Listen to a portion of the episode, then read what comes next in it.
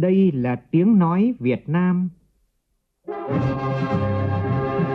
tiếng nói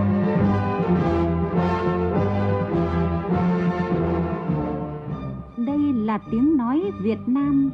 phát thanh từ Hà Nội, thủ đô nước Cộng hòa xã hội chủ nghĩa Việt Nam.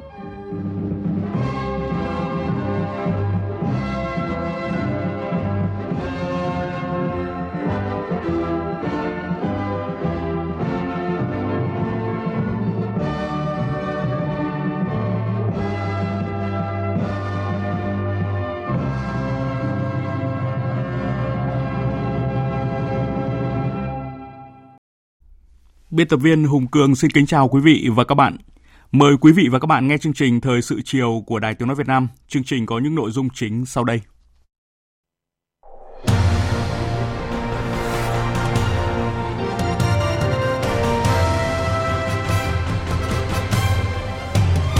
Đón và hội đàm với Tổng thư ký Liên Hợp Quốc Antonio Guterres đang thăm chính thức Việt Nam.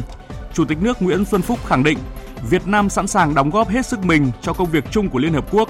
và vì hòa bình, an ninh và phát triển bền vững trên thế giới.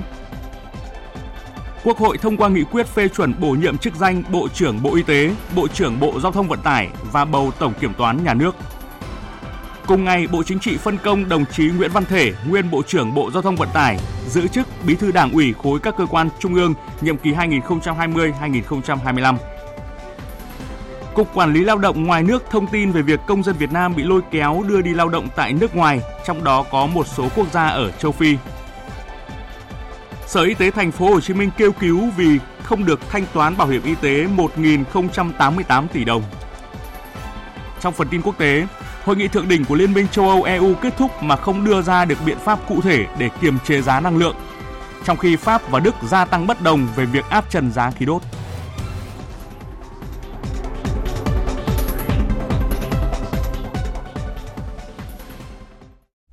Bây giờ là nội dung chi tiết. Thưa quý vị và các bạn, nhận lời mời của Chủ tịch nước Nguyễn Xuân Phúc, Tổng thư ký Liên Hợp Quốc Antonio Guterres thăm chính thức Việt Nam từ ngày hôm nay cho đến ngày 22 tháng 10. Chiều nay, lễ đón chính thức đã được tổ chức trọng thể tại Phủ Chủ tịch. Ngay sau lễ đón, Chủ tịch nước Nguyễn Xuân Phúc đã hội đàm với Tổng thư ký Liên Hợp Quốc. Phóng viên Vũ Dũng thông tin. Chủ tịch nước Nguyễn Xuân Phúc nhiệt liệt chào mừng Tổng thư ký Liên Hợp Quốc và khẳng định chuyến thăm là hoạt động có ý nghĩa, là dấu mốc quan trọng trong quan hệ Việt Nam-Liên Hợp Quốc, đúng vào dịp kỷ niệm 45 năm Việt Nam gia nhập Liên Hợp Quốc. Chủ tịch nước Nguyễn Xuân Phúc bày tỏ tình cảm chân thành và sự tri ân sâu sắc của Việt Nam tới Liên Hợp Quốc, người bạn tin cậy, đối tác hàng đầu luôn đồng hành với Việt Nam qua các giai đoạn phát triển, cũng như tới cá nhân Tổng thư ký Guterres đã luôn quan tâm, ủng hộ, tăng cường hợp tác Việt Nam-Liên Hợp Quốc. Chủ tịch nước Nguyễn Xuân Phúc khẳng định đường lối đối ngoại độc lập, tự chủ, đa phương hóa, đa dạng hóa, chủ động và tích cực hội nhập quốc tế của Việt Nam. Đồng thời nhấn mạnh, Việt Nam cam kết mạnh mẽ đối với chủ nghĩa đa phương, ủng hộ vai trò trung tâm của Liên Hợp Quốc trong quản trị toàn cầu và điều phối dẫn dắt các nỗ lực đa phương, giải quyết các thách thức chung. Khẳng định, Việt Nam sẵn sàng đóng góp hết sức mình cho công việc chung của Liên Hợp Quốc và vì hòa bình, an ninh và phát triển bền vững trên thế giới. Trao đổi về các hợp tác cụ thể, Chủ tịch nước đề nghị Liên Hợp Quốc tiếp tục quan tâm hỗ trợ Việt Nam ứng phó với đại dịch COVID-19, tư vấn xây dựng chính sách, huy động nguồn lực quốc tế trong triển khai chiến lược phục hồi dài hạn theo hướng xanh, bền vững, tự cường hơn, thực hiện hiệu quả các mục tiêu phát triển bền vững, xây dựng nhà nước pháp quyền. Chủ tịch nước Nguyễn Xuân Phúc nhấn mạnh, Việt Nam đang tích cực triển khai cam kết khí hậu về đạt phát thải ròng bằng không vào năm 2050 và đề nghị Liên Hợp Quốc hỗ trợ tích cực trong quá trình này. Tổng thư ký Antonio Guterres bày tỏ vui mừng khi lần đầu tiên đến thăm Việt Nam trên cương vị Tổng thư ký Liên Hợp Quốc. Ông cũng bày tỏ tình cảm đặc biệt dành cho Việt Nam, chúc mừng những thành tựu quan trọng của Việt Nam trong phòng chống đại dịch COVID-19, phục hồi và phát triển kinh tế xã hội. Ông bày tỏ tin tưởng Việt Nam sẽ tiếp tục triển khai thành công các chính sách ổn định vĩ mô, chuyển đổi sang nền kinh tế số, lấy người dân làm trung tâm, bảo vệ môi trường, ứng phó biến đổi khí hậu. Tổng thư ký Liên Hợp Quốc đánh giá cao những đóng góp tích cực, có trách nhiệm của Việt Nam trong thời gian vừa qua đối với công việc chung của Liên Hợp Quốc, trong đó có việc đảm bảo cương vị Ủy viên không thường trực Hội đồng Bảo an Liên Hợp Quốc nhiệm kỳ 2020-2021 và triển khai lực lượng tham gia các hoạt động gìn giữ hòa bình Liên Hợp Quốc. Tổng thư ký Liên Hợp Quốc khẳng định, Liên Hợp Quốc sẽ tiếp tục quan tâm hỗ trợ các ưu tiên phát triển của Việt Nam. Kỳ vọng Việt Nam phát huy hơn nữa vai trò vị thế của mình tại Liên Hợp Quốc, đóng góp trong giải quyết các vấn đề toàn cầu. Ủng hộ Việt Nam sẵn sàng tiếp tục đóng vai trò chủ nhà, chủ trì tổ chức các sự kiện, hội nghị quốc tế lớn về biển và đại dương thời gian tới. Trong trao đổi về các vấn đề quốc tế và khu vực, hai bên nhất trí cần tiếp tục củng cố chủ nghĩa đa phương với Liên Hợp Quốc đóng vai trò trung tâm, đề cao tuân thủ luật pháp quốc tế, tinh thần đoàn kết, hợp tác trong bối cảnh tình hình an ninh chính trị thế giới và khu vực có nhiều biến động khó lường. Hai bên nhất trí tăng cường hợp tác Liên Hợp Quốc ASEAN và phát huy vai trò của ASEAN trong giải quyết các vấn đề khu vực, ủng hộ các nỗ lực của ASEAN và các nước liên quan trong triển khai đồng thuận 5 điểm để hỗ trợ Myanmar ổn định tình hình, duy trì hòa bình, ổn định, an ninh, an toàn và tự do hàng hải, hàng không ở Biển Đông, giải quyết hòa bình các tranh chấp trên cơ sở luật pháp quốc tế, đặc biệt là Công ước Liên Hợp Quốc về luật biển 1982.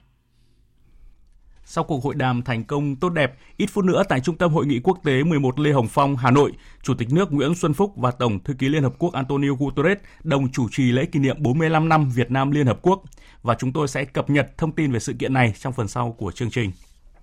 Thưa quý vị, sáng nay tại nhà Quốc hội, Chủ tịch Quốc hội Vương Đình Huệ tiếp chủ nhiệm Ủy ban Đối ngoại Quốc hội Lào Sana Prasert, chủ nhiệm Ủy ban Đối ngoại Hợp tác Quốc tế Thông tin và Truyền thông Quốc hội Vương quốc Campuchia Sou Yara nhân dịp tham dự hội nghị tham vấn giữa Ủy ban Đối ngoại của Quốc hội ba nước Campuchia, Lào, Việt Nam. Tin của phóng viên Lê Tuyết. Chủ nhiệm Ủy ban Đối ngoại Quốc hội Lào và Chủ nhiệm Ủy ban Đối ngoại Hợp tác Quốc tế, Thông tin và Truyền thông Quốc hội Vương quốc Campuchia đánh giá cao sáng kiến của Ủy ban Đối ngoại Quốc hội Việt Nam trong việc tổ chức hội nghị tham vấn giữa ba Ủy ban Đối ngoại Quốc hội ba nước để thảo luận các nội dung văn kiện chuẩn bị cho việc tổ chức hội nghị cấp cao Quốc hội ba nước. Việc nâng cấp cơ chế hợp tác giữa các ủy ban của Quốc hội ba nước lên cấp Quốc hội với các lĩnh vực hợp tác chính như chính trị, đối ngoại, tài chính, ngân sách, quốc phòng, an ninh sẽ góp phần quan trọng củng cố và thúc đẩy mối quan hệ hữu nghị và truyền thống giữa ba nước. Chủ tịch Quốc hội Vương Đình Huệ chúc mừng thành công rất tốt đẹp của hội nghị tham vấn giữa ba ủy ban đối ngoại của Quốc hội ba nước Campuchia, Lào, Việt Nam, hoan nghênh chủ trương nâng cấp cơ chế hợp tác cấp Quốc hội ba nước, đề nghị các chủ nhiệm ủy ban ba nước trên cơ sở kết quả hội nghị tham vấn sớm hoàn thiện các thủ tục để trình Chủ tịch Quốc hội ba nước thông qua. Chủ tịch Quốc hội Vương Đình Huệ cho rằng những nội dung mà ba nước đã bàn và đạt được sự thống nhất trong việc tăng cường quan hệ của ba nước không chỉ giúp cho quan hệ song phương mỗi nước tốt đẹp hơn mà còn tăng cường hơn nữa kênh hợp tác nghị viện, đặc biệt trên lĩnh vực phát triển kinh tế xã hội, đảm bảo quốc phòng an ninh, thúc đẩy giao lưu nhân dân. Bên cạnh đó còn tăng cường cơ chế phối hợp ba bên trong các khuôn khổ diễn đàn khu vực và quốc tế. Nhắc lại câu nói, muốn đi nhanh thì đi một mình, muốn đi xa thì phải đi cùng nhau. Theo Chủ tịch Quốc hội Vương Đình Huệ, việc tăng cường hợp tác giữa ba nước sẽ làm cho Quốc hội mỗi nước phát triển, đóng góp ngày càng xứng đáng hơn vào sự nghiệp xây dựng bảo vệ Tổ quốc của mỗi nước. Chủ tịch Quốc hội khẳng định, ba nước Campuchia, Lào, Việt Nam đều là các nước láng giềng anh em, từng sát cánh bên nhau, chung lưng, đấu cật, chia ngọt sẻ bùi, luôn đoàn kết hỗ trợ giúp đỡ lẫn nhau trong những hoạn nạn khó khăn trong thời kỳ kháng chiến giành độc lập trước đây của mỗi nước và trong công cuộc xây dựng bảo vệ đất nước ngày nay. Sự đoàn kết này là mối quan hệ chiến lược sống còn đối với mỗi nước, là tài sản vô giá và phải được truyền lại cho muôn đời sau, nhất là các nghị sĩ trẻ và thế hệ trẻ mỗi nước. Tiếp theo là thông cáo của Ủy ban Đối ngoại Quốc hội. Nhận lời mời của Chủ tịch Quốc hội nước Cộng hòa xã hội chủ nghĩa Việt Nam Vương Đình Huệ, Chủ tịch Thượng viện Vương quốc Campuchia Samdech Say Chum dẫn đầu đoàn đại biểu cấp cao Thượng viện Vương quốc Campuchia sẽ thăm chính thức Việt Nam từ ngày 24 cho đến ngày 26 tháng 10 năm 2022. Tiếp tục chương trình kỳ họp thứ tư Quốc hội khóa 15, sáng nay Quốc hội họp về công tác nhân sự và xem xét các dự thảo nghị quyết. Về dự thảo nghị quyết về thí điểm cấp quyền lựa chọn sử dụng biển số ô tô thông qua đấu giá, Chính phủ đề xuất giá khởi điểm của một biển số xe ô tô thông qua đấu giá tại Hà Nội và thành phố Hồ Chí Minh dự kiến là 40 triệu đồng. Phóng viên Vân Hồng và Nguyên Nhung thông tin. Theo tờ trình của Chính phủ, việc cấp quyền lựa chọn sử dụng biển số đẹp bằng hình thức đấu giá vừa đáp ứng được nhu cầu của cá nhân, tổ chức, tạo sự công bằng giữa các chủ thể có nhu cầu, vừa nhằm tăng nguồn thu cho ngân sách nhà nước. Báo cáo thẩm tra của Ủy ban Quốc phòng An ninh nhất trí với sự cần thiết ban hành nghị quyết về thí điểm cấp quyền lựa chọn sử dụng biển số ô tô thông qua đấu giá. Dự thảo nghị quyết xác định giá khởi điểm của một biển số đưa ra đấu giá đối với vùng 1 gồm Hà Nội và thành phố Hồ Chí Minh là 40 triệu đồng, các địa phương còn lại là 20 triệu đồng. Tuy nhiên, mức giá này còn đang được các đại biểu tiếp tục thảo luận cho ý kiến. Cũng trong sáng nay, Quốc hội nghe tờ trình báo cáo thẩm tra dự thảo nghị quyết về thời hiệu xử lý kỷ luật đối với cán bộ công chức viên chức và báo cáo tổng kết thực hiện nghị quyết số 54 của Quốc hội về thí điểm cơ chế chính sách đặc thù phát triển thành phố Hồ Chí Minh. Trình bày tờ trình về dự thảo nghị quyết của Quốc hội về thời hiệu xử lý kỷ luật đối với cán bộ công chức viên chức, Bộ trưởng Bộ Nội vụ Phạm Thị Thanh Trà nêu rõ mục tiêu quan điểm xây dựng nghị quyết nhằm triển khai áp dụng đồng bộ thống nhất quy định của Đảng với quy định của pháp luật về xử lý kỷ luật đối với cán bộ công chức viên chức. Áp dụng thời hiệu xử lý kỷ luật 5 năm đối với hành vi vi phạm của cán bộ công chức viên chức đến mức phải xử lý kỷ luật bằng hình thức khiển trách. 10 năm đối với hành vi vi phạm đến mức phải xử lý kỷ luật bằng hình thức cảnh cáo trở lên. Các trường hợp không áp dụng thời hiệu xử lý kỷ luật được thực hiện theo quy định của luật cán bộ, công chức và luật viên chức. Giao Chính phủ hướng dẫn quy định về thời hiệu xử lý kỷ luật, bảo đảm thực hiện đồng bộ, thống nhất trong toàn hệ thống chính trị, khẩn trương nghiên cứu, trình Quốc hội xem xét,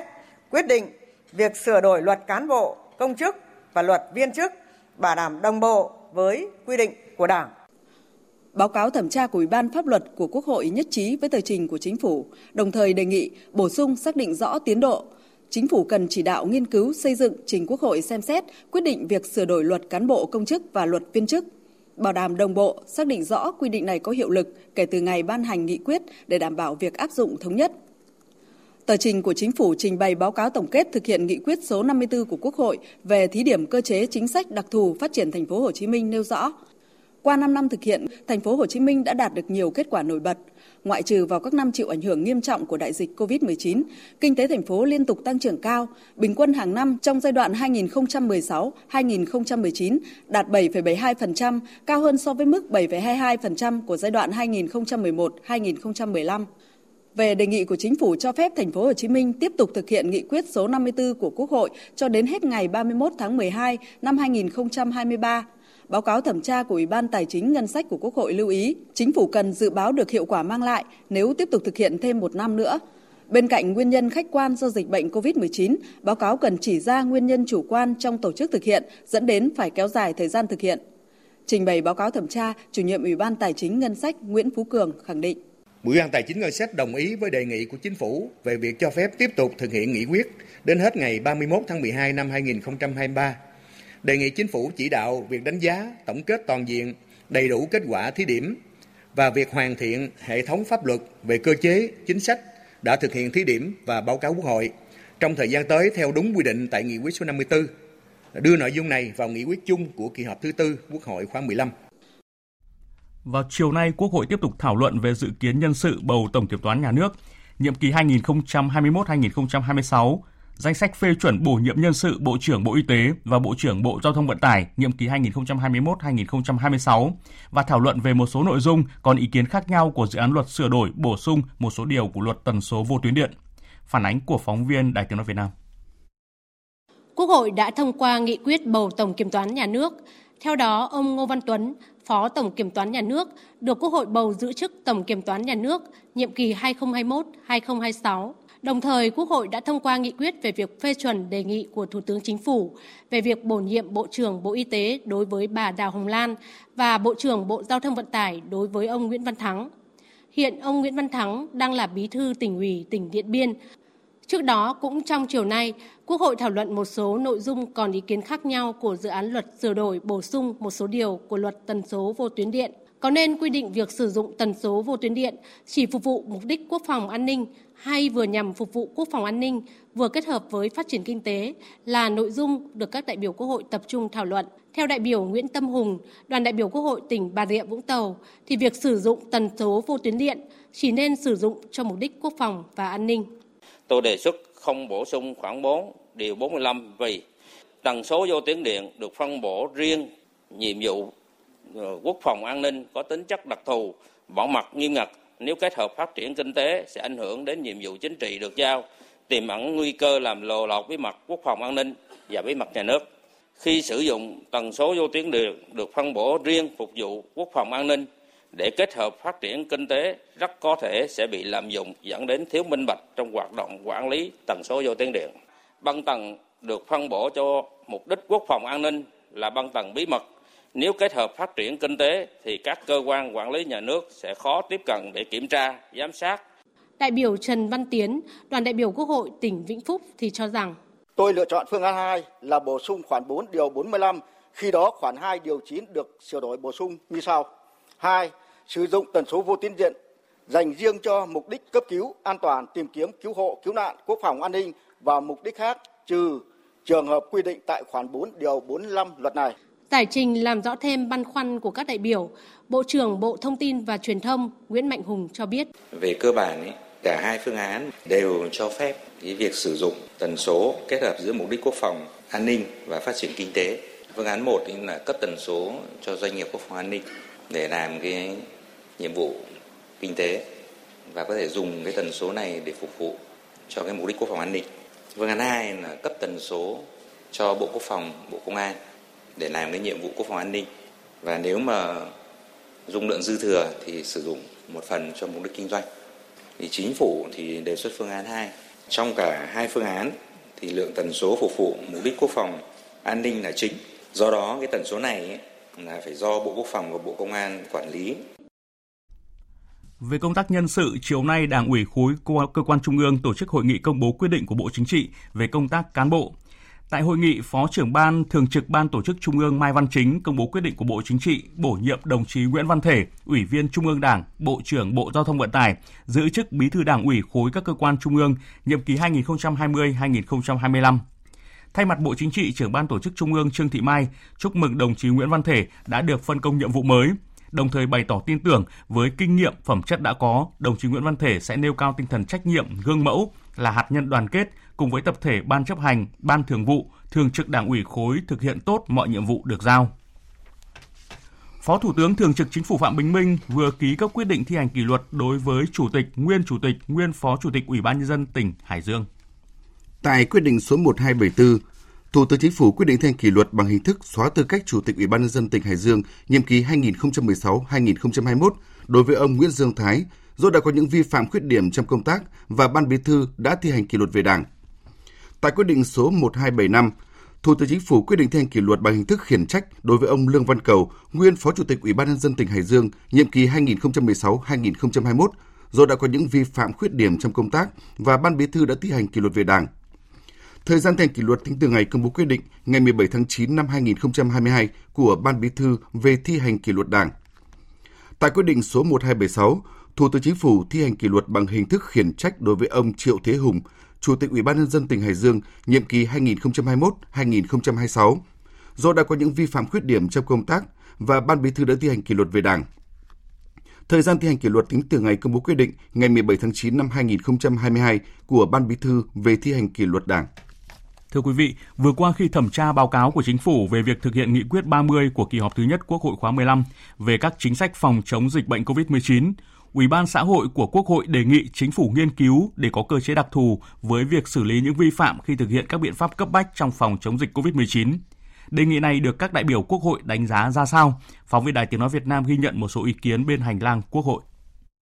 Đại biểu Phạm Khánh Phong Lan, đoàn đại biểu Quốc hội Thành phố Hồ Chí Minh cho rằng, nghị quyết số 30 năm 2021 của kỳ họp thứ nhất Quốc hội khóa 15 về các chính sách phòng chống dịch bệnh COVID-19 đã có hiệu lực thi hành. Vì thế, khi xem xét kỷ luật với những trường hợp sai phạm trong giai đoạn cấp bách chống dịch thì nên xem xét dựa trên tình huống thực tế và áp dụng đồng bộ các văn bản quy phạm pháp luật chứ không chỉ dựa vào pháp luật hiện hành. Vấn đề chả phải cơ chế linh động hay không mà vấn đề là tất cả nó phải đồng bộ.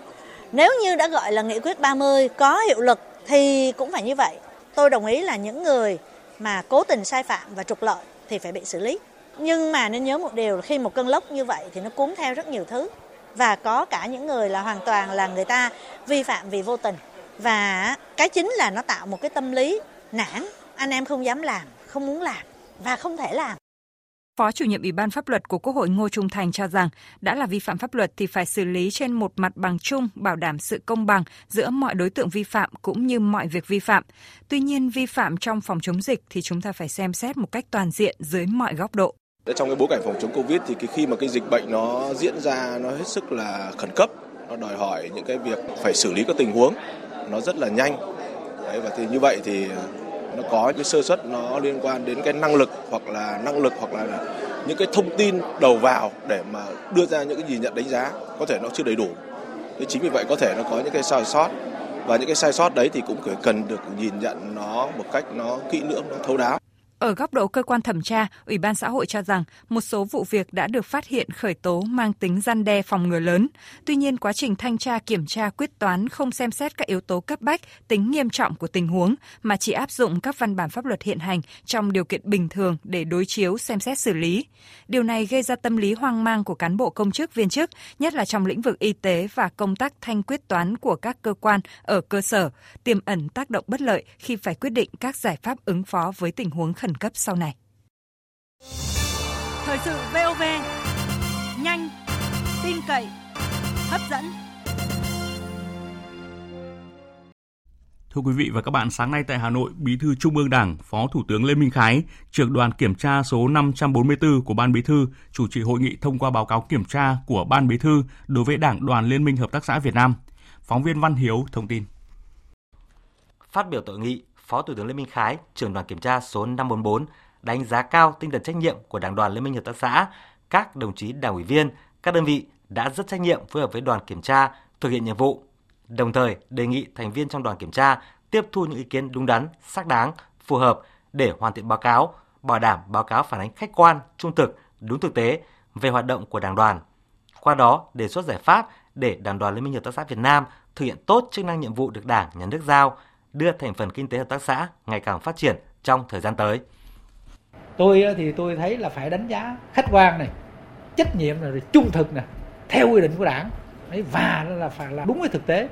Để trên cái cơ sở đó thì có góp ý, có nhận xét, có đánh giá thì mình mới có giải pháp để giúp cho các đồng chí mới tốt hơn chứ, đúng không? Chứ còn nếu mà mình kiểm tra mà báo cáo đánh giá mà nó cũng không có rõ ràng, không đầy đủ, báo cáo không vừa là không đúng theo cái tinh thần làm việc của đoàn kiểm tra, mà trong thực tế nó cũng không có tác dụng. Thống nhất cao với nội dung của dự thảo báo cáo, Bí thư Đảng đoàn, Chủ tịch Liên minh Hợp tác xã Việt Nam Nguyễn Ngọc Bảo bày tỏ mong muốn để báo cáo cân bằng hơn cần có đánh giá đầy đủ cả mặt khách quan và chủ quan để nhìn rõ sự thay đổi đi lên của Liên minh Hợp tác xã Việt Nam trong thời gian qua. Chiều nay tại kỳ họp chuyên đề, Hội đồng Nhân dân tỉnh Khánh Hòa đã thông qua nghị quyết cho ý kiến về đồ án quy hoạch chung đô thị mới Cam Lâm của tỉnh Khánh Hòa đến năm 2045.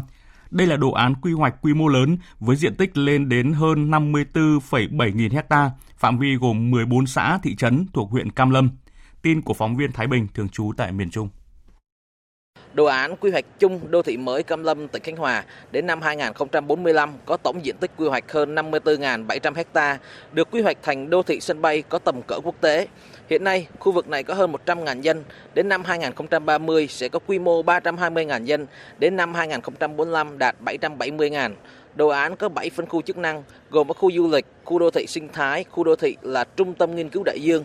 Sau khi Hội đồng Nhân dân tỉnh Khánh Hòa thông qua nghị quyết cho ý kiến, Ủy ban Nhân dân tỉnh Khánh Hòa tiếp tục trình đồ án lên các cơ quan trung ương để thẩm định xem xét. Trước đó, trong các hội nghị tiếp xúc cử tri tại huyện Cam Lâm đã có hơn 40 ý kiến nêu rõ mối quan tâm về đồ án này. Cử tri đề nghị làm rõ các nội dung như kênh đào nối đầm thủy triều với biển, chuyển đổi ngành nghề cho người dân địa phương bị ảnh hưởng, đơn giá đền bù, chính sách tái định cư đối với người dân bị ảnh hưởng bởi dự án. Ông Nguyễn Tấn Tuân, Chủ tịch Ủy ban Nhân dân tỉnh Khánh Hòa cho biết, nếu thực hiện đồ án sẽ ảnh hưởng đến 1/3 số dân huyện Cam Lâm. Đây là một cái đồ án lớn, quy mô là 54.000 hectare. Trước mắt, tỉnh cũng sẽ chấp thuận chủ trương đầu tư cho một số các doanh nghiệp đã đề xuất xây dựng các cái khu đô thị tái định cư. Chúng tôi cũng đang xem xét trong quá trình triển khai thực hiện cái đồ án này. Rất mong là đại biểu hội đồng có tiếp tục giám sát để làm sao là đồ án thực hiện đúng theo quy hoạch của Thủ tướng phê duyệt, nhưng mà cũng phải đảm bảo cái lợi ích của người dân trong vùng dự án. Chuyển sang một thông tin đáng chú ý. Trước việc công dân Việt Nam bị lôi kéo đưa đi lao động ở nước ngoài, trong đó có một số quốc gia ở châu Phi, sáng nay Cục Quản lý Lao động ngoài nước, Bộ Lao động Thương binh và Xã hội đã thông tin chính thức, đồng thời đưa ra những khuyến cáo. Theo Cục Quản lý Lao động ngoài nước, trong 2 năm gần đây, Cục nhận được hồ sơ đăng ký hợp đồng của một số doanh nghiệp hoạt động dịch vụ đưa người lao động đi làm việc ở nước ngoài,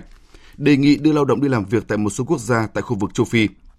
Cục Quản lý Lao động ngoài nước đã chấp thuận cho các doanh nghiệp đưa lao động sang một số quốc gia châu Phi.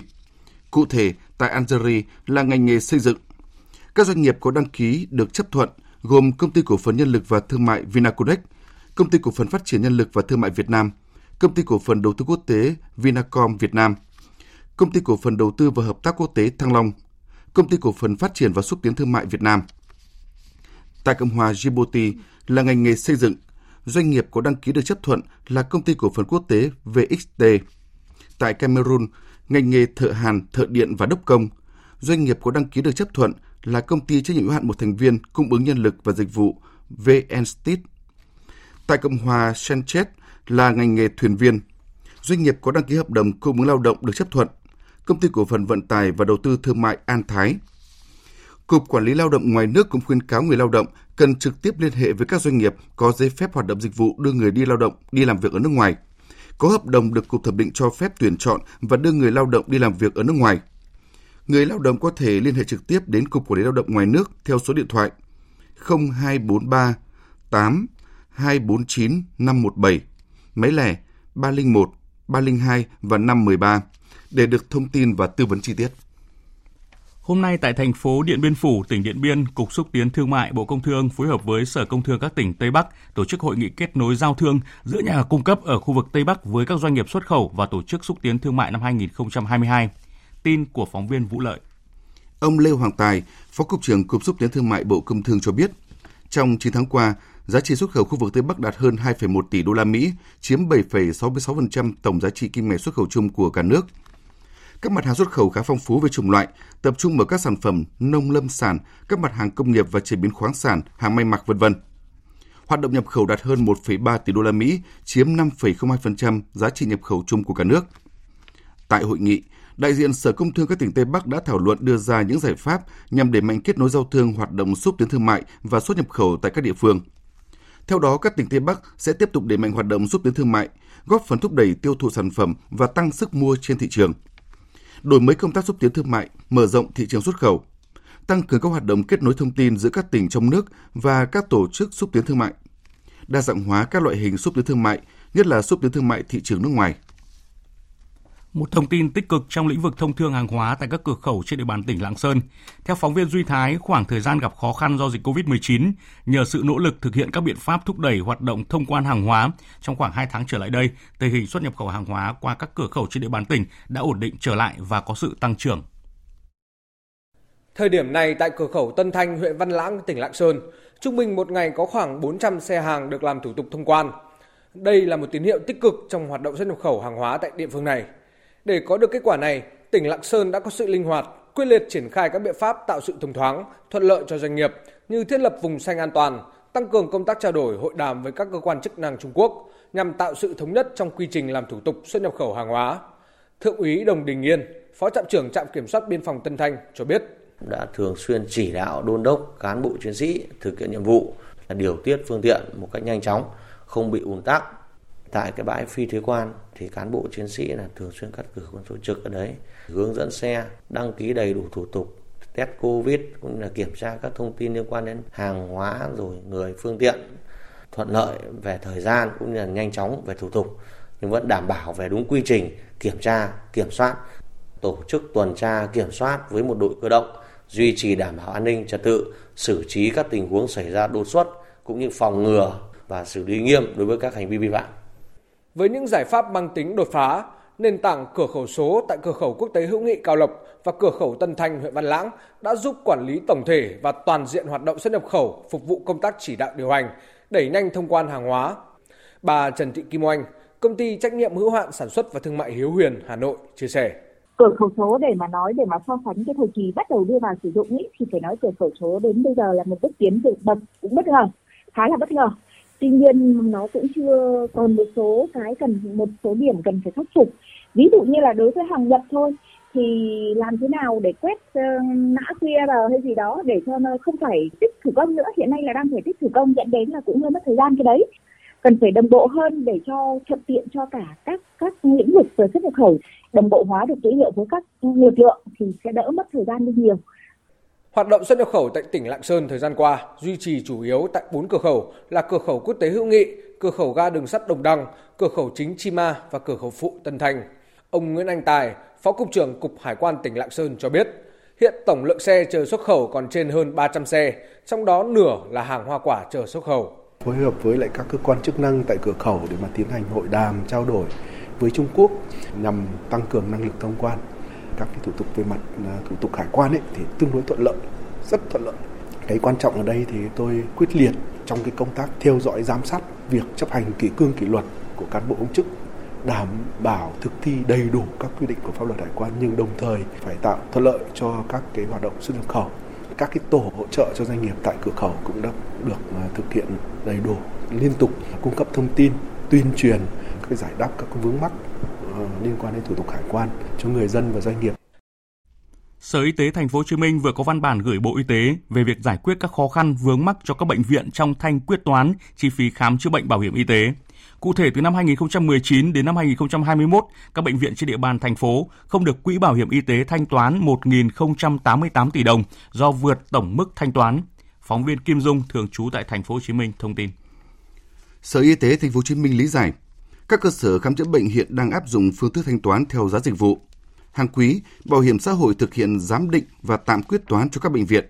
Tuy nhiên, khi thực hiện quyết toán năm, cơ quan bảo hiểm xã hội lại căn cứ vào tổng mức thanh toán được quy định tại khoản 5 điều 24 Nghị định 146.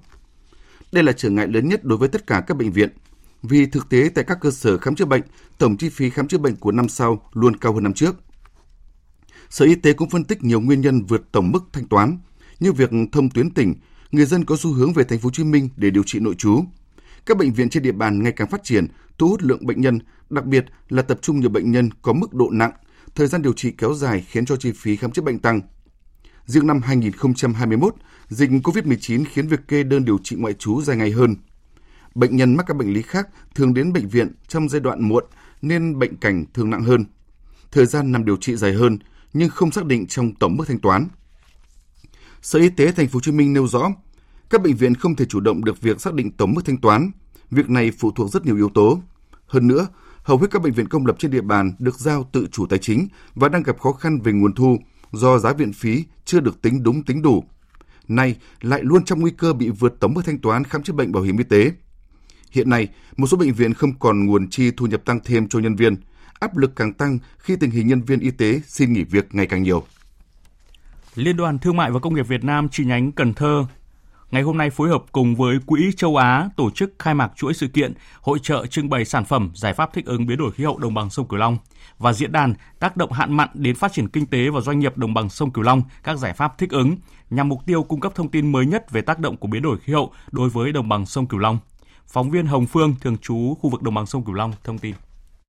Hội chợ trưng bày thu hút gần 30 doanh nghiệp trong và ngoài vùng đồng bằng sông Cửu Long có các sản phẩm công nghệ giải pháp thích ứng biến đổi khí hậu đồng bằng sông Cửu Long, gồm sản phẩm và giải pháp công nghệ thích ứng biến đổi khí hậu, sản phẩm xanh thân thiện môi trường, sản phẩm khởi nghiệp sáng tạo thích ứng biến đổi khí hậu và phát triển cộng đồng như dưa lưới, chuối, đu đủ hữu cơ được sấy chế biến thành thực phẩm sạch, sản phẩm chế biến từ lục bình,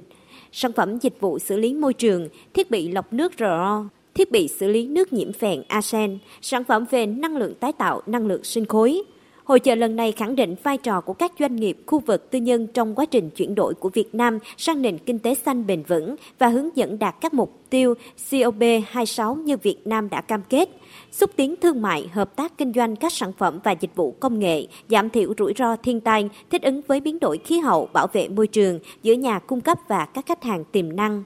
Bà Trần Trúc Linh, giám đốc bán sỉ công ty cổ phần Danny Green ở thành phố Hồ Chí Minh tham gia trưng bày sản phẩm tại hội chợ bày tỏ. Sản phẩm của Danny Green mang đến đây ngày hôm nay là sản phẩm nông nghiệp hữu cơ. Bằng cái quy trình trồng có những cái giải pháp để ứng phó với biến đổi khí hậu, ví dụ như là sản phẩm đang được trồng trong nhà màng để hạn chế những cái tác động của môi trường như là thời tiết mưa nắng thất thường, rồi ứng dụng cái công nghệ điều chỉnh vi khí hậu để mà kiểm soát nhiệt độ, độ ẩm của môi trường. Tham gia hội chợ trưng bày này thì Danny Green vừa được giới thiệu cái sản phẩm của mình đến nhiều người tiêu dùng hơn, đồng thời là cũng được tiếp cận với những cái công nghệ của những cái đơn vị bạn để mà mình có thể tham khảo để ứng dụng cái đó nhiều hơn vào cái quá trình sản xuất. Chiều cùng ngày cũng diễn ra diễn đàn tác động hạn mặn đến phát triển kinh tế và doanh nghiệp đồng bằng sông Cửu Long, giải pháp thích ứng với sự tham dự của lãnh đạo Cục Biến đổi Khí hậu, Cục Phòng chống thiên tai, Ủy ban Nhân dân một số tỉnh bị tác động bởi hạn mặn, thành phố Cần Thơ, Cà Mau, Sóc Trăng, Bạc Liêu, Bến Tre, Trà Vinh, Kiên Giang cùng các sở ngành đồng bằng sông Cửu Long. Thưa quý vị, trận mưa đặc biệt lớn ngày 14 tháng 10 vừa qua đã gây hư hỏng đường ống nước sạch lên các xã miền núi của huyện Hòa Vang, thành phố Đà Nẵng. Để hỗ trợ người dân, mới ngày nay Bộ Tư lệnh Quân khu 5 đã cử lực lượng chở nước sạch về cung cấp cho đồng bào nơi đây. Phản ánh của cộng tác viên Lê Phúc tại miền Trung.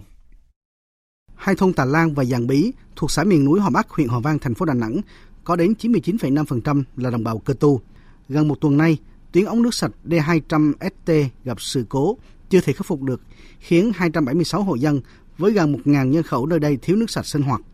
Chia sẻ với khó khăn của người dân, sáng nay, Tiểu đoàn 6, Cục Hậu cần Quân khu 5 tiếp tục cử lực lượng phương tiện mang nước sạch về với đồng bào.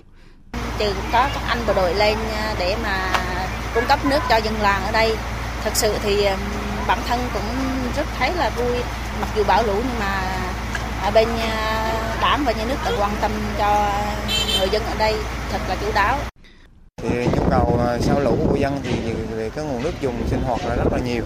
Hiện nay dân cũng đang tích cốt từ các nguồn sông suối để dùng, nhưng mà về cái nước sạch đó chưa đáp ứng đủ nhu cầu. Thì hiện nay quân khu 5 về thì bà con sẽ rất là phấn khởi. Ngay khi có lệnh, Tiểu đoàn 6 Cục Hậu cần Quân khu 5 đã phân công lực lượng sử dụng các xe bồn chuyên dụng, phối hợp với Công ty Cổ phần Cấp nước thành phố Đà Nẵng lấy nước và vận chuyển cung cấp cho bà con nơi đây. Trung sĩ Lê Tuấn Kiệt, Tiểu đoàn 6, Cục Hậu cần Quân khu 5 cho biết. Từ đơn vị lên đây rất là nhanh nhẹn và vất vả, cho điều khiển chợ nữa. Tuy nhiên vậy đó, chúng tôi vẫn cố gắng vượt qua để có thể tiếp nước cho những người dân ở đây. Tôi vẫn sẽ tiếp tục cố gắng tinh thần này trong những thời gian công tác cho vẫn tới. Trong lúc hàng trăm hộ dân đang thiếu nước sạch sinh hoạt trầm trọng, phải tận dụng nguồn nước không đảm bảo vệ sinh từ các ao hồ sông suối, thì những dòng nước sạch do cán bộ chiến sĩ Quân khu 5 đưa lên càng thêm ý nghĩa. Niềm vui của bà con thôn bản cũng là niềm vui của những người lính. Với tinh thần giúp dân là mệnh lệnh không lời, thời gian qua không chỉ chuyển nước sạch giúp bà con xã miền núi Hòa Bắc, huyện Hòa Vang, mà bộ đội Tiểu đoàn 6 Cục Hậu cần Quân khu 5 còn giúp dân các xã miền núi Hòa Phú, Hòa Ninh, huyện Hòa Vang có nước sạch. Đến nay, chỉ sau 3 ngày vận chuyển, các lực lượng đã đưa đến cho bà con hàng trăm khối nước, giúp hàng trăm hộ gia đình có nước sinh hoạt. Đó cũng là tình cảm, trách nhiệm cao đẹp của mỗi người lính cụ Hồ trong thời bình. Thời sự tiếng nói Việt Nam. Thông tin nhanh, bình luận sâu, tương tác đa chiều.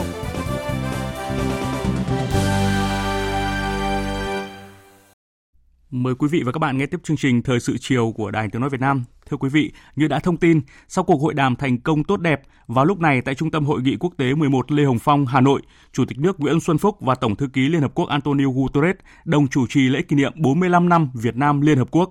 Phóng viên Vũ Dũng sẽ đưa tin trực tiếp từ lễ kỷ niệm. Xin mời phóng viên Vũ Dũng ạ.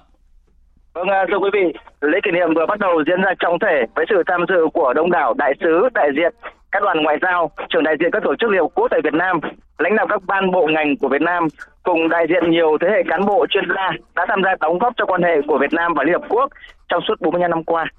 Bắt đầu buổi lễ là lễ rước cờ Liên Hợp Quốc và Việt Nam trong tiếng nhạc chào mừng. Việt Nam đã trở thành thành viên thứ 149 của Liên Hợp Quốc vào ngày 20 tháng 9 năm 1977 và kể từ đó Việt Nam luôn là đối tác tin cậy, tích cực và có nhiều đóng góp quan trọng vào các sứ mệnh của Liên Hợp Quốc. Mới đây Việt Nam là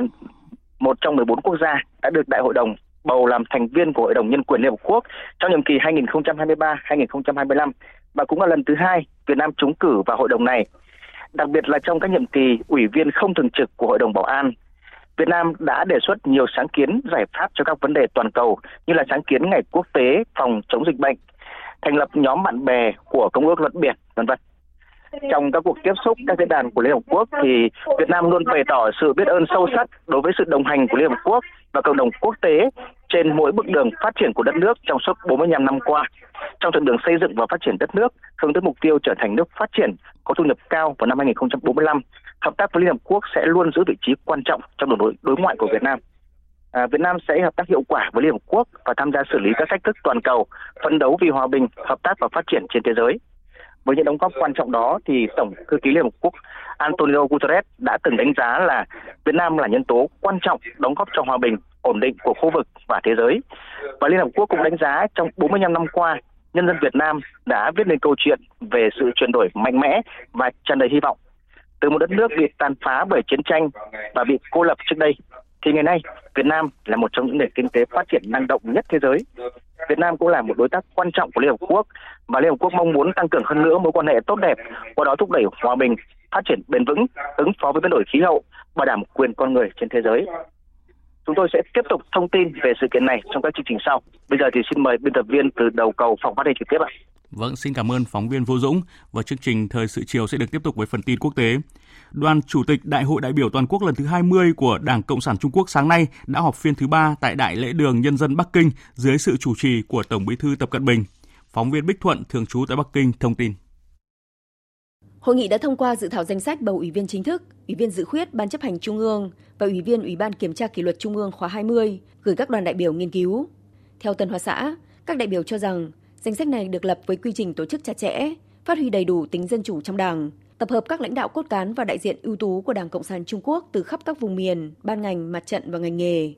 Sáng mai 20 tháng 10, Đại hội sẽ tiến hành bầu cử chính thức. Trước đó, chiều 20 tháng 10 và sáng 21 tháng 10, Đại hội đã họp phiên toàn thể, tổ chức bầu cử sơ bộ nhân sự vào danh sách bầu cử chính thức. Theo quy chế bầu cử của Đại hội, bầu cử sơ bộ áp dụng phương thức bầu có số dư với tỷ lệ hơn 8%. Chiều nay, các đoàn đại biểu họp ở tổ, nghiên cứu danh sách bầu cử Ủy viên chính thức, Ủy viên dự khuyết Ban chấp hành Trung ương và Ủy viên Ủy ban Kiểm tra Kỷ luật Trung ương đã được thông qua tại phiên họp thứ 3 của Đoàn Chủ tịch. Với quyết định từ chức ngày hôm qua của Thủ tướng Anh Liz Truss, điều đó đồng nghĩa với việc Đảng Bảo thủ tại Anh chính thức bước vào cuộc đua bầu chọn nhà lãnh đạo mới. Chỉ số niềm tin của người dân đối với Đảng cầm quyền cũng rơi xuống mức thấp nhất trong nhiều năm. Biên tập viên Thu Hoài tổng hợp thông tin. Bà Liz Truss quyết định từ chức chỉ sau 44 ngày cầm quyền, trở thành nhà lãnh đạo có thời gian tại vị ngắn nhất trong lịch sử nước Anh và là vị thủ tướng thứ 3 của Đảng Bảo thủ phải từ chức chỉ trong vài năm. Phát biểu bên ngoài văn phòng số 10 phố Downing, Thủ tướng Liz Truss thừa nhận: Tôi thừa nhận không thể đảm trách nhiệm vụ mà tôi đã được Đảng Bảo thủ giao phó. Do đó tôi đã nói chuyện với Quốc vương để thông báo rằng tôi sẽ từ chức lãnh đạo Đảng Bảo thủ.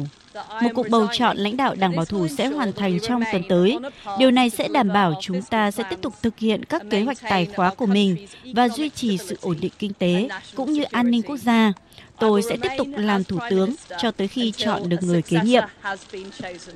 Một cuộc đua nước rút đã ngay lập tức được khởi động với các ứng cử viên tiềm năng, trong đó có cựu Bộ trưởng Tài chính Rishi Sunak, người từng thất bại trước bà Liz Truss trong cuộc bầu chọn vừa qua. Lãnh đạo Hạ viện Penny Mordaunt, Bộ trưởng Quốc phòng Ben Wallace và cựu Thủ tướng Boris Johnson, người tiền nhiệm của bà Liz Truss. Đảng Bảo thủ cho biết, việc đề cử ứng cử sẽ kết thúc vào ngày 24 tháng 10. Các ứng cử viên sẽ cần sự ủng hộ của 100 nghị sĩ trên tổng số 357 nghị sĩ Đảng Bảo thủ. Điều này có nghĩa sẽ chỉ có tối đa 3 ứng cử viên tranh cử. Và trong trường hợp chỉ có một ứng cử viên đủ điều kiện, nước Anh có thể sẽ có thủ tướng mới ngay vào ngày 24 tháng 10 tới.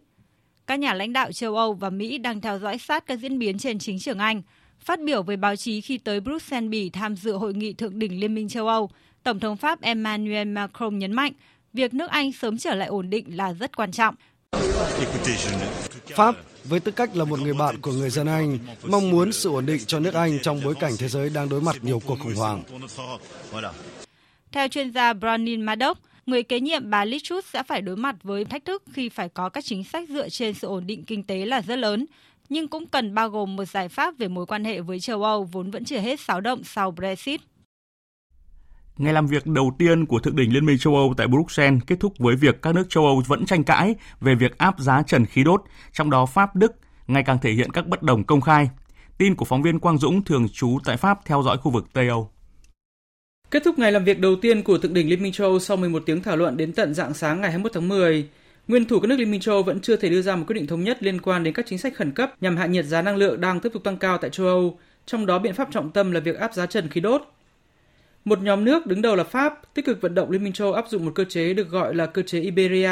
tức mô hình áp giá trần đối với khí đốt được dùng để sản xuất điện mà hai quốc gia ở bán đảo Iberia là Tây Ban Nha và Bồ Đào Nha đang triển khai. Tuy nhiên, một số nước khác như Italia, Hy Lạp, Bỉ hay Ba Lan lại muốn áp trần đối với giá bán buôn khí đốt, trong khi một số nước khác như Hà Lan và đặc biệt là Đức lại không muốn thảo luận về việc áp giá trần khí đốt. Cuối cùng, một số nước thành viên ở Trung và Đông Âu nổi bật là Hungary tiếp tục phản đối toàn bộ ý tưởng áp giá trần khí đốt do các nước này vẫn đang phụ thuộc rất lớn vào khí đốt từ Nga và lo ngại sẽ bị Nga cắt toàn bộ nguồn cung nếu châu Âu áp giá trần đối với khí đốt của Nga. Việc thượng đỉnh Liên minh châu Âu không thể đưa ra bất kỳ biện pháp cụ thể nào để kiềm chế giá năng lượng, một mặt cho thấy cuộc khủng hoảng về nguồn cung và giá năng lượng hiện nay tại châu Âu quá phức tạp. Do mỗi quốc gia thành viên có các cấu trúc năng lượng và lợi ích khác nhau nên gần như không thể có một biện pháp chung cho tất cả. Đáng chú ý hơn, đó là cuộc khủng hoảng hiện nay đang khoét sâu thêm mâu thuẫn giữa Pháp và Đức, hai quốc gia đầu tàu của Liên minh châu Âu. Mặc dù cả Tổng thống Pháp Emmanuel Macron và Thủ tướng Đức Olaf Scholz đều cố gắng giảm nhẹ mâu thuẫn này trong cuộc gặp song phương trước khi thượng đỉnh diễn ra, nhưng các diễn biến tại hội nghị cho thấy hai quốc gia trụ cột của Liên minh châu Âu đang hành động theo các ưu tiên khác nhau. Tuần trước, Tổng thống Pháp Emmanuel Macron đã công khai chỉ trích hành động của Đức. Nước Đức giống như nhiều nước khác chỉ đang hỗ trợ các công dân của mình bằng một lá chắn tài chính mà chúng tôi dự kiến sẽ được nghị viện thông qua trong tuần này. Với lá chắn này, chúng tôi sẽ có khả năng hỗ trợ việc chi trả hóa đơn điện và khí đốt cho các công dân của Đức trong năm nay và các năm sau đó. Nếu nhìn toàn diện thì đó cũng chính xác là những gì mà chính phủ Pháp, Italia và Tây Ban Nha đang thực hiện. Ngoài bất đồng trong các chủ đề chung của châu Âu, giới quan sát cho rằng quan hệ Pháp-Đức còn đang rạn nứt lớn trong các vấn đề song phương. Một ngày trước hội nghị thượng đỉnh Liên minh châu Âu tại Bruxelles, Pháp và Đức đã thông báo hủy cuộc họp Hội đồng chung Pháp-Đức dự kiến diễn ra vào tuần tới tại lâu đài Fontainebleau ở Pháp và lùi cuộc họp cấp cao này giữa chính phủ hai nước đến tháng 1 năm 2023. Liên minh châu Âu và Anh đã quyết định áp đặt thêm các biện pháp trừng phạt mới đối với Iran sau khi cáo buộc Iran cung cấp máy bay không người lái cho Nga sử dụng trong cuộc xung đột ở Ukraine. Động thái mới nhất này kéo dài thêm các bước đi ăn miếng trả miếng giữa hai bên, đồng thời khiến cho cuộc xung đột giữa Nga-Ukraine không còn là vấn đề của châu Âu. Các lệnh trừng phạt mới nhất của Liên minh châu Âu, EU và Anh nhằm vào một công ty và 3 cá nhân Iran. EU cũng cho biết đang chuẩn bị gia hạn các biện pháp trừng phạt đối với 4 thực thể khác của Iran đã nằm trong danh sách trừng phạt trước đó. Đây đều là những cá nhân tổ chức sản xuất và cung cấp máy bay không người lái của Iran. Lệnh trừng phạt mới nhất của EU và Anh kéo dài thêm các bước đi ăn miếng trả miếng giữa hai bên trong những ngày gần đây. Trước đó, Iran phủ nhận cáo buộc của các nước phương Tây, đồng thời công bố các biện pháp trừng phạt đối với một số tổ chức và cá nhân của Anh để đáp trả việc các quốc gia phương Tây đã áp đặt trừng phạt với 11 cá nhân và 4 thực thể Iran. Người phát ngôn Bộ Ngoại giao Iran, Nasser Kanani, cho biết. Về cuộc xung đột Nga-Ukraine, nước Cộng hòa Hồi giáo Iran phản đối chiến tranh, dựa trên năng lực của mình và mối quan hệ tốt đẹp giữa Iran và cả hai bên trong cuộc xung đột này. Iran đã nỗ lực chấm dứt cách tiếp cận quân sự. Hôm nay, Mỹ tuyên bố nước này tạm gác các nỗ lực đàm phán về thỏa thuận hạt nhân Iran vào thời điểm hiện tại. Người phát ngôn Bộ Ngoại giao Mỹ, Ned Price, cho biết. Chúng tôi đánh giá rằng các quân nhân Iran đã có mặt tại Crimea và hỗ trợ Nga. Cho đến nay, Nga đã nhận được hàng chục máy bay không người lái và có khả năng sẽ tiếp tục nhận thêm các lô hàng trong tương lai. Chúng tôi lo ngại rằng Nga cũng có thể tìm cách mua vũ khí thông thường, tiên tiến từ Iran. Cơ quan quản lý Ấn Độ đã đưa ra mức phạt khoảng 162 triệu đô la đối với tập đoàn Alphabet, công ty mẹ của Google, do vi phạm các hành vi hạn chế cạnh tranh. Ủy ban Cạnh tranh Ấn Độ cáo buộc Google lạm dụng vị trí thống lĩnh tại nhiều thị trường trong hệ sinh thái thiết bị di động Android nhằm thúc đẩy các nhà sản xuất di động độc quyền thực hiện các dịch vụ tìm kiếm của mình.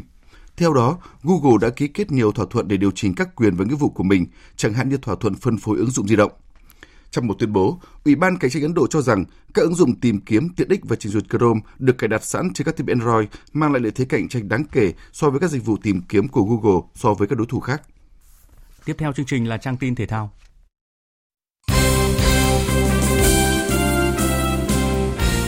Quý vị và các bạn, chiều nay giải Futsal HD Bank vô địch quốc gia 2022 diễn ra hai trận đấu còn lại thuộc vòng 10. Cao Bằng gặp Thái Sơn Bắc và Thái Sơn Nam chạm trán Khánh Hòa. Ở trận đấu sớm, với đội hình được đánh giá cao hơn, Thái Sơn Bắc dễ dàng có được chiến thắng 6-1 trước Cao Bằng. Kết quả này giúp Thái Sơn Bắc duy trì vị trí trong top 3 đội đầu bảng với 18 điểm và khiến huấn luyện viên Victor Acosta khá hài lòng. Điều tôi ấn tượng nhất hôm nay là sự tập trung của các cầu thủ. Họ đã thực hiện tốt các yêu cầu chiến thuật mà chúng tôi đã rèn luyện từ cách đây rất lâu rồi.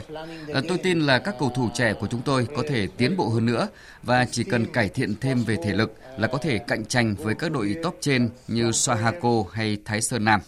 Trong khi đó, trận thua ở ngày ra quân giai đoạn lượt về khiến Cao Bằng tiếp tục chìm sâu dưới đáy bảng xếp hạng với vỏn vẹn 5 điểm. Chia sẻ sau trận đấu, huấn luyện viên Nguyễn Bảo Quân cho biết. Đúng là chúng tôi thì phải nói là cái bắt nhịp trận đấu hôm nay là thực sự là không được tốt. Và so với cái trận lượt đi thì chúng tôi rõ ràng là cái nhập cuộc và cái tinh thần không được tốt như trận lượt đi. Và phải nói là đội Thái Sơn Bắc thì thực sự là năm nay tôi thấy là tiến bộ rất là lớn. Họ thi đấu rất là điềm tĩnh và khôn ngoan. Các cái chiến thuật của họ đều rất là phù hợp và tôi nghĩ rằng là họ hoàn toàn xứng đáng giành chiến thắng ngày hôm nay. Tại giải bóng đá hạng nhất quốc gia 2022, câu lạc bộ Công an Nhân dân đang đứng trước cơ hội thăng hạng lên V-League mùa sau. Ở vòng 21 tới đây, thầy trò huấn luyện viên Thạch Bảo Khanh sẽ đối đầu với Phố Hiến và mục tiêu mà đội đặt ra chắc chắn là một chiến thắng. Trước trận đấu quan trọng với Phố Hiến, câu lạc bộ Công an Nhân dân đang tích cực rèn luyện, khắc phục những điểm yếu còn tồn tại ở đội bóng trong thời gian vừa qua. Sau chiến thắng 2-0 trước đối thủ cạnh tranh trực tiếp cho tấm vé thăng hạng là câu lạc bộ Quảng Nam, tinh thần hứng khởi là điều mà các cầu thủ Công an Nhân dân đang sở hữu. Tiền đạo Lê Minh Bình chia sẻ. Em cảm nhận tinh thần của đội sau các trận đấu vừa qua là rất là tốt và mọi người cũng đang giữ cái tinh thần này cho đến cuối giải để có thể đạt được kết quả thăng hạng. Trong đội thì ai cũng muốn đóng góp, đặc biệt là một phần nào đó giúp cho đội lên hạng thì cái sự quyết tâm đấy không chỉ riêng mình em mà toàn đội, tất cả mọi người đều thể hiện rõ. Nhận xét về đối thủ Phố Hiến ở vòng đấu tới, tiền đạo Lê Minh Bình cho biết. Phố Hiến là một đội bóng trẻ, họ có lối chơi rất là gắn kết với nhau vì đó là một tập thể tốt và các cầu thủ trẻ nên là bọn em cũng cần phải dè chừng và cẩn trọng. Tiêu không chỉ riêng em mà của cả đội thì muốn lên hạng thì phải giành chiến thắng trước Phố Hiến nên là bọn em rất là quyết tâm. Nữ võ sĩ taekwondo Trương Thị Kim Tuyền đang có mặt tại Vương quốc Anh để tham dự giải Grand Prix thế giới. Kim Tuyền là tuyển thủ duy nhất của Việt Nam góp mặt ở giải này và đi cùng cô là chuyên gia người Hàn Quốc Kim Kyu-tae.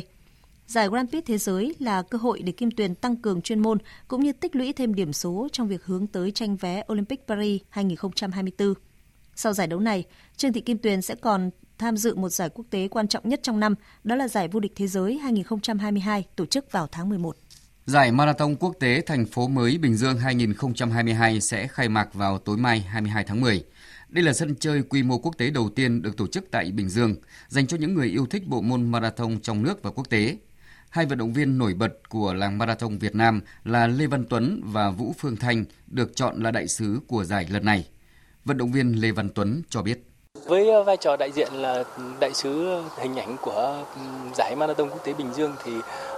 mình cũng hy vọng rằng tất cả chúng ta đến tham gia giải đấu thì chúng ta sẽ đạt được những kết quả cao. Và hy vọng rằng thông qua cái giải này thì quảng bá được cái hình ảnh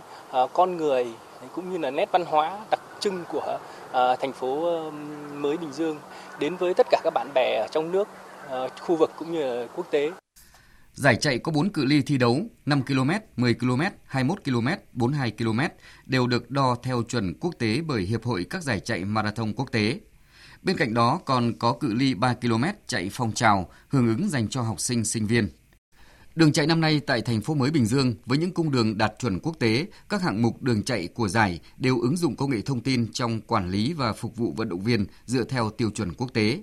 Đáng chú ý, giải chạy này đang dần tiến gần đến mục tiêu trở thành một trong những giải đấu chất lượng nhất Việt Nam. Ông Nguyễn Thanh Quang, Phó trưởng ban tổ chức giải cho biết. Trong tổng số gần 2.000 vận động viên mà tham gia 4 cái cự ly 42 km, 21 km, 10 km và 5 km thì có 81 vận động viên người nước ngoài là các cái chuyên gia đang sinh sống và làm việc tại Việt Nam. Về đánh giá chuyên môn, giải đã quy tụ được các cái runner hàng đầu của Việt Nam cũng như đã đạt được những cái thành tích cao tại các cái kỳ SEA Games tổ chức trong khu vực. Dự báo thời tiết. Phía Tây Bắc Bộ có mưa vài nơi, sáng sớm có sương mù và sương mù nhẹ rải rác, trưa chiều giảm mây trời nắng, đêm trời rét, nhiệt độ từ 17 đến 31 độ. Phía Đông Bắc Bộ và Thanh Hóa có mưa vài nơi, sáng sớm có sương mù và sương mù nhẹ rải rác, trưa chiều giảm mây trời nắng, đêm và sáng sớm trời lạnh, riêng vùng núi có nơi trời rét, nhiệt độ từ 18 đến 31 độ. Khu vực từ Nghệ An đến Thừa Thiên Huế có mưa rào và rải rác có dông, cục bộ có mưa to, riêng khu vực từ Hà Tĩnh đến Thừa Thiên Huế có nơi mưa rất to, gió Bắc đến Tây Bắc cấp 2, cấp 3, phía Bắc đêm và sáng sớm trời lạnh, nhiệt độ từ 18 đến 28 độ, phía Nam cao nhất 26 độ. Khu vực từ Đà Nẵng đến Bình Thuận, phía Bắc từ Đà Nẵng đến Quảng Ngãi, nhiều mây có mưa vừa mưa to, có nơi mưa rất to, phía Nam có mây có mưa rào và dông vài nơi, nhiệt độ từ 22 đến 28 độ, phía Nam cao nhất 32 độ. Nam Bộ có mưa rào và dông vài nơi, riêng chiều tối và tối cục bộ có mưa to, gió nhẹ, nhiệt độ từ 23 đến 32 độ. Khu vực Hà Nội có mưa vài nơi, sáng sớm có sương mù và sương mù nhẹ rải rác, trưa chiều giảm mây trời nắng, đêm và sáng sớm trời lạnh, nhiệt độ từ 19 đến 31 độ. Dự báo thời tiết biển, Vịnh Bắc Bộ, vùng biển từ Quảng Trị, Quảng Ngãi có mưa rào và dông vài nơi, tầm nhìn xa trên 10 km, gió Đông Bắc cấp 4, cấp 5. Vùng biển từ Bình Định đến Ninh Thuận, vùng biển từ Bình Thuận đến Cà Mau có mưa rào và dông vài nơi, tầm nhìn xa trên 10 km, giảm xuống từ 4 đến 10 km trong mưa. Gió Bắc đến Đông Bắc cấp 3, cấp 4. Vùng biển từ Cà Mau đến Kiên Giang và Vịnh Thái Lan có mưa rào và dông rải rác, tầm nhìn xa trên 10 km, giảm xuống từ 4 đến 10 km trong mưa, gió nhẹ. Khu vực Bắc Biển Đông và khu vực quần đảo Hoàng Sa thuộc thành phố Đà Nẵng có mưa rào và dông rải rác, trong mưa dông có khả năng xảy ra lốc xoáy, tầm nhìn xa trên 10 km, giảm xuống từ 4 đến 10 km trong mưa. Phía Tây có gió Đông Bắc mạnh cấp 6, giật cấp 7, cấp 8, biển động. Phía Đông có gió mạnh cấp 6, cấp 7, giật cấp 9, biển động mạnh. Khu vực giữa và Nam Biển Đông, khu vực quần đảo Trường Sa thuộc tỉnh Khánh Hòa, có mưa rào rải rác và có nơi có dông, tầm nhìn xa trên 10 km, giảm xuống từ 4 đến 10 km trong mưa. Gió Đông Bắc đến Đông cấp 3, cấp 4.